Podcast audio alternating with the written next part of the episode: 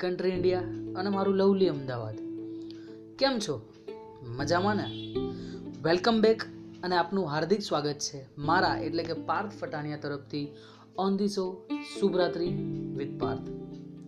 I hope કે તમે બધા સેફ હશો અને આ પેન્ડામિક સિચ્યુએશનમાં તમે તમારી સેલ્ફ અને તમારી ફેમિલીની કેર કરતા હશો.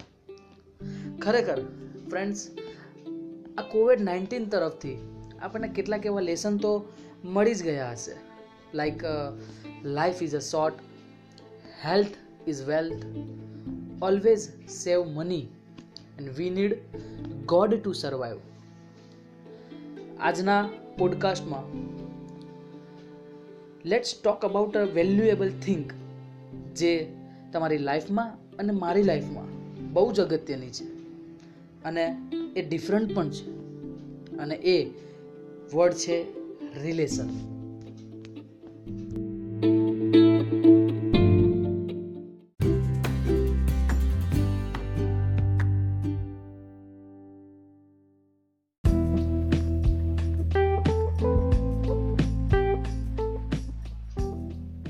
સાચું કહું છું.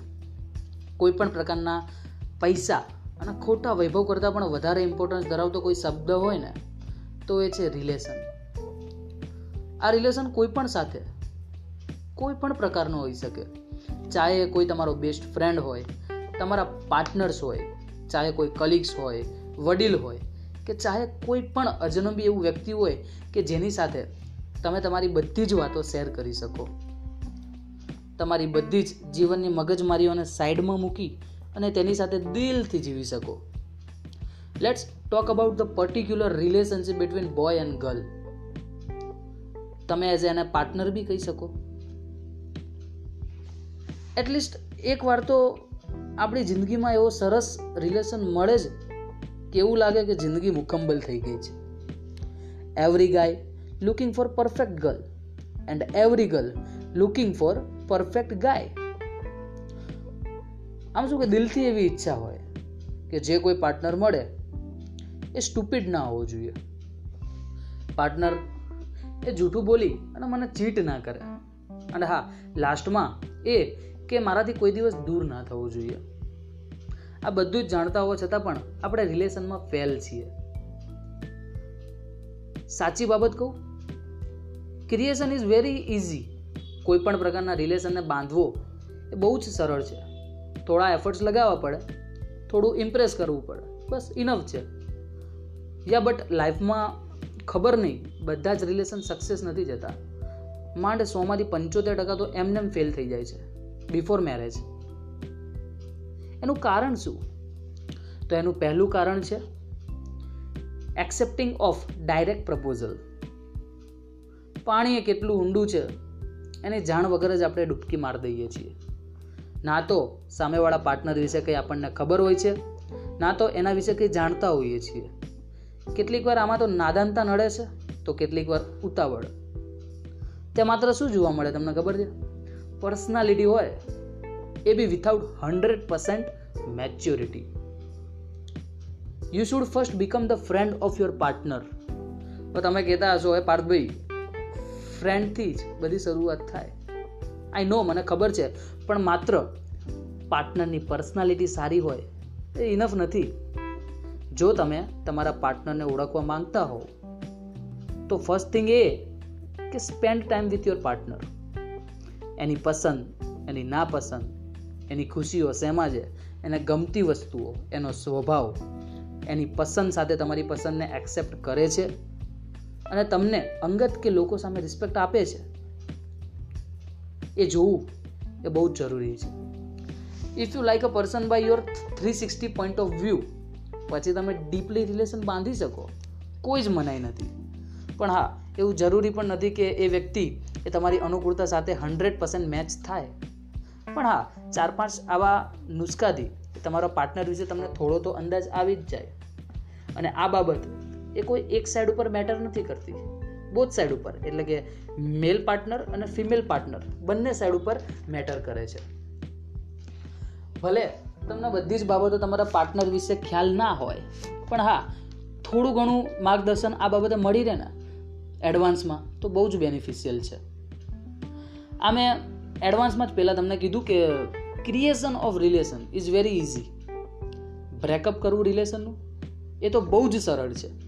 But there is a lots of effort for the maintaining the relationship આપણી દિલમાં કેટલીક વાર ઈચ્છા થઈ જાય કે કાશ એવી સ્મૂથનેસ હોય રિલેશનમાં કે ચાલ્યો જ જાય, ચાલ્યો જ જાય અને ચાલ્યો જ જાય. બટ ઇટ નોટ પોસિબલ ક્યાંક તો અપ્સ અને ડાઉન આવે છે. કેમ ભાઈ આવું? આવી સરસ મજાની સ્મૂથનેસ સાથે રિલેશનની શરૂઆત થઈ, તો પછી કેમ આવું યાર? રિલેશનને મેન્ટેન લોંગ ટર્મ માટે ના કરી શકાય. એનું કારણ શું? બહુ જ થોડા એવા વ્યક્તિઓ છે જે તેમના રિલેશનશિપને લોંગ ટર્મ માટે સાચવી શકે છે. પણ બાકીનાઓના કેસમાં કેમ આવું ભાઈ? તો એનું મોટામાં મોટું બીજું કારણ છે એક શબ્દ. મોસ્ટ ઝેરીલો શબ્દ. અને એ છે ઈગો મોટો ચેલેન્જ આપે છે લાઈફમાં બધા જ રિલેશનમાં ઈગો જ પ્રોબ્લેમ કરાવે છે. ચાહે કોઈ કલીગ્સ હોય કે પછી ફ્રેન્ડ હોય કે પછી પાર્ટનર હોય. રિલેશન તૂટે છે, તો માત્ર lack of trust and misunderstanding કેમ ભાઈ ભાઈ આટલો બધો ઈગો કેમ આટલો બધો ઈગો સોરી ના કહેવાય સાહેબ. સોરી કહીએ ને, તો નાના માણસ થઈ જવાય.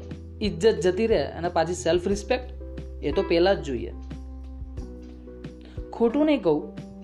જ્યારે ખોટા હો ને તમે, કોઈ પણ મેટરમાં તમે ખોટા હોવ ને, તો એ જે એક સંબંધમાં જે તિરાડ પડેલી છે ને, એને બચાવવા માટે સરસ મજાનો એક મેજિક વર્ડ છે.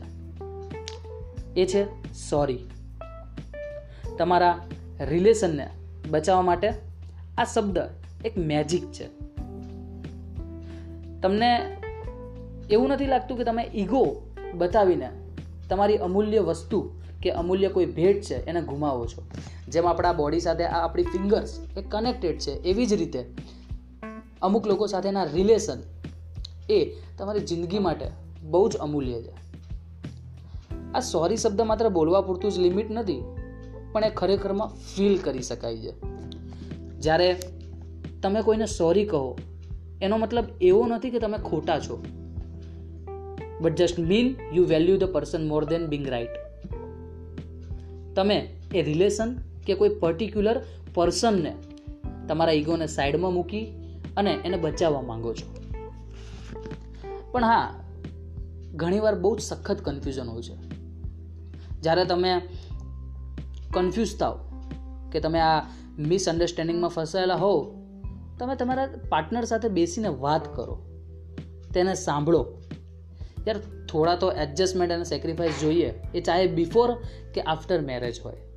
જ્યાં સુધી તમે તમારા પાર્ટનર સાથે બેસીને વાત નહીં કરો, ત્યાં સુધી ક્લિયરિટી નહીં આવે. અને યાર પ્લીઝ સંબંધને ટકાવવા માટે ક્લિયરિટી લાવવી એ બહુ જ જરૂરી છે. હું એવું નથી કહેતો કે સફરિંગ પાર્ટી હોય એ પોતાની સેલ્ફ રિસ્પેક્ટ ગુમાવે.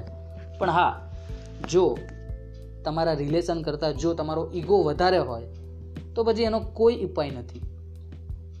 યાર, થોડું તો સમજો કે જીવનમાં અમુક લોકોના રિલેશનશિપ મનગમતા લોકોનો થોડો સ્પાર્ક અમુક લોકોની હાજરી હોવી એ બહુ જ જરૂરી છે. નહીં તો યાર એકલવાયુ જીવન એ ક્યાંક તો કરમાયેલું ફૂલ સમાન લાગે જ.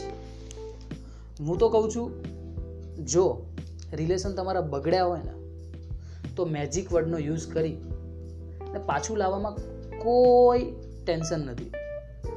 જ્યાં સુધી વ્યક્તિની હાજરી હોય, ત્યાં સુધી તમારી જોડે મોકો છે. તમારા રિલેશનને આગળ વધારવાનો. અને પછી જો એ વ્યક્તિ જ્યારે હાજરી નહીં હોય, તો સાલું તમને જિંદગીભર રિગ્રેટ ફીલ થશે.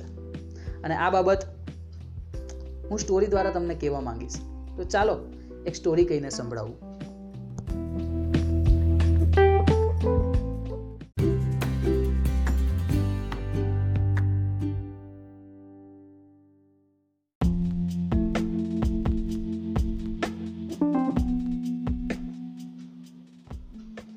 બે હજાર એકની વાત છે.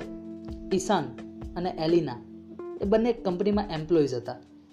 ઈશાન અને એલિના એકબીજાને સારી રીતે ઓળખતા હતા અને ઈશાન એ ચાર વર્ષથી એલિના સાથે રિલેશનમાં હતો. એકબીજાને સારામાં સારું જાણ્યા બાદ બે હજાર ચારમાં એમણે મેરેજનો નિર્ણય કર્યો. બધું જ સારું ચાલતું હતું અને થોડા વર્ષો બાદ એમની વચ્ચે ડિસ્પ્યુટ ચાલુ થઈ ગયા. ઝઘડા મિસઅન્ડરસ્ટેન્ડિંગો ચાલુ થઈ ગઈ. જેટલો ઈશાન અને એલિના એકબીજાને લવ કરતા હતા, જાણે એટલા જ એકબીજાથી દૂર થઈ ગયા. કેટલાય દિવસથી અણગમો તો ચાલતો જ હતો અને એકબીજાને સાલું સોરી બી નહોતા કહી શકતા. બે હજાર સાતના વર્ષની એ દિવસની વાત છે કે જ્યારે ઈશાન અને એલિનાની એનિવર્સરી હતી. થોડી એકબીજા સાથે મૂંઝવણ તો પહેલેથી જ હતી. ઈશાન એ ઓફિસમાં હતો. અને એલિના એ ઘરે પાર્ટીની રાહ જોતી હતી. એવું માનીને કે કદાચ ઈશાનને એનિવર્સરી બાબતે ખબર હશે. ઘડિયાળમાં રાતના આઠ વાગ્યા અને એ પોતાના બેડરૂમમાં બેઠી હતી. એલિનાનો મૂડ તો પહેલેથી જ મૂંઝવણ ભરેલો હતો અને ડિસ્પ્યુટ તો પહેલેથી ચાલતા જ હતા. ઈશાનની એ રાહ જોતી હતી. અચાનક ઘરનો ટેલિફોન રિંગ વાગી અને ફોનમાં કોઈ બોલ્યું hi I am mister Jack police સ્ટેશનથી વાત કરું છું. મિસ્ટર ઈશાનનું એક્સિડન્ટ થયું છે, એની ડેડ બોડી પડી છે. Please come urgent. એલિનાના તો હોશ ઉડી ગયા. શું કરવું કંઈ ખબર જ ના પડે. રોવા માંડી, કકડવા માંગડી. થોડી વાર રહી અને જેવી એ પોલીસ સ્ટેશને જવા નીકળી કે ડોરબેલ રેંગ થયો. અને જેવો એલિનાએ ડોર ઓપન કર્યો કે દરવાજાની બહાર, પોતે ઈશાન ઊભો હતો. એલિના રડી રડી એના ગળે મળી. સોરી ઈશાન સોરી ઈશાન. ઈશાન મને છોડીને ક્યારેય ના જતો. જોર જોરથી તે બૂમો પારવા માંડી અને ત્યારબાદ ઈશાને બધી જ હકીકત કીધી કે એનું વોલેટ એ ચોરાઈ ગયું હતું અને એ ચોરનું એક્સિડન્ટ થયું હતું અને વોલેટ લેવા માટે હું પોલીસ સ્ટેશન ગયો હતો. દેન આફ્ટર કલાક બે કલાક એકબીજાએ તેમણે વાત કરી અને enjoying their anniversary with gratitude આ સ્ટોરી પરથી એટલું તો કહીશ ખરું કે વ્યક્તિ એ ના હોવાનો આભાસ બી થાય ને, તો આપણા હોશ ઉડી જાય છે. તો શા માટે ભાઈ આપણે રિલેશનમાં આટલો બધો ઈગો રાખીએ છીએ? શા માટે એકબીજાને ફેથફુલ ના થઈએ શા માટે એકબીજાને હેલ્પફુલ ના થઈએ કેમ ટ્રસ્ટ ના રાખીએ? કેમ એકબીજાને સમજવાનો પ્રયાસ ના કરીએ? અરે યાર, માણસો હશે તો તમે હસતા રહેશો. અને જે કંઈ રિલેશનમાં એ ઈગો જેવી દિવાલ ઊભી થઈ છે ને એને મેજિક વર્ડ સોરી કહી અને એને તોડી દેવાની જરૂર છે. લાઈફ એ તમને બીજો ચાન્સ નહીં આપે to say sorry to someone life એ તમને બીજો કોઈ ચાન્સ નહીં આપે to say how much we love someone life એ તમને બીજો ચાન્સ નહીં આપે એમના પ્રત્યે તમારી કદર દર્શાવવા માટે. અને લાઈફ એ તમને બીજો ચાન્સ નહીં આપે to forgive someone so don't wait and say it today love with your heart live without regret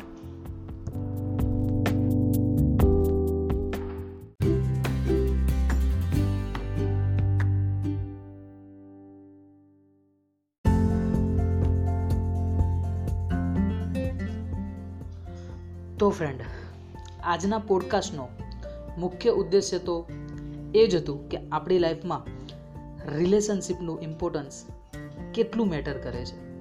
and રિલેશનશિપને વિશ્વાસ દ્વારા હેલ્પ દ્વારા અને અન્ડરસ્ટેન્ડિંગ દ્વારા નિભાવો એ બહુ જ ડિફિકલ્ટ છે. પણ ઇમ્પોસિબલ ક્યારેય નથી.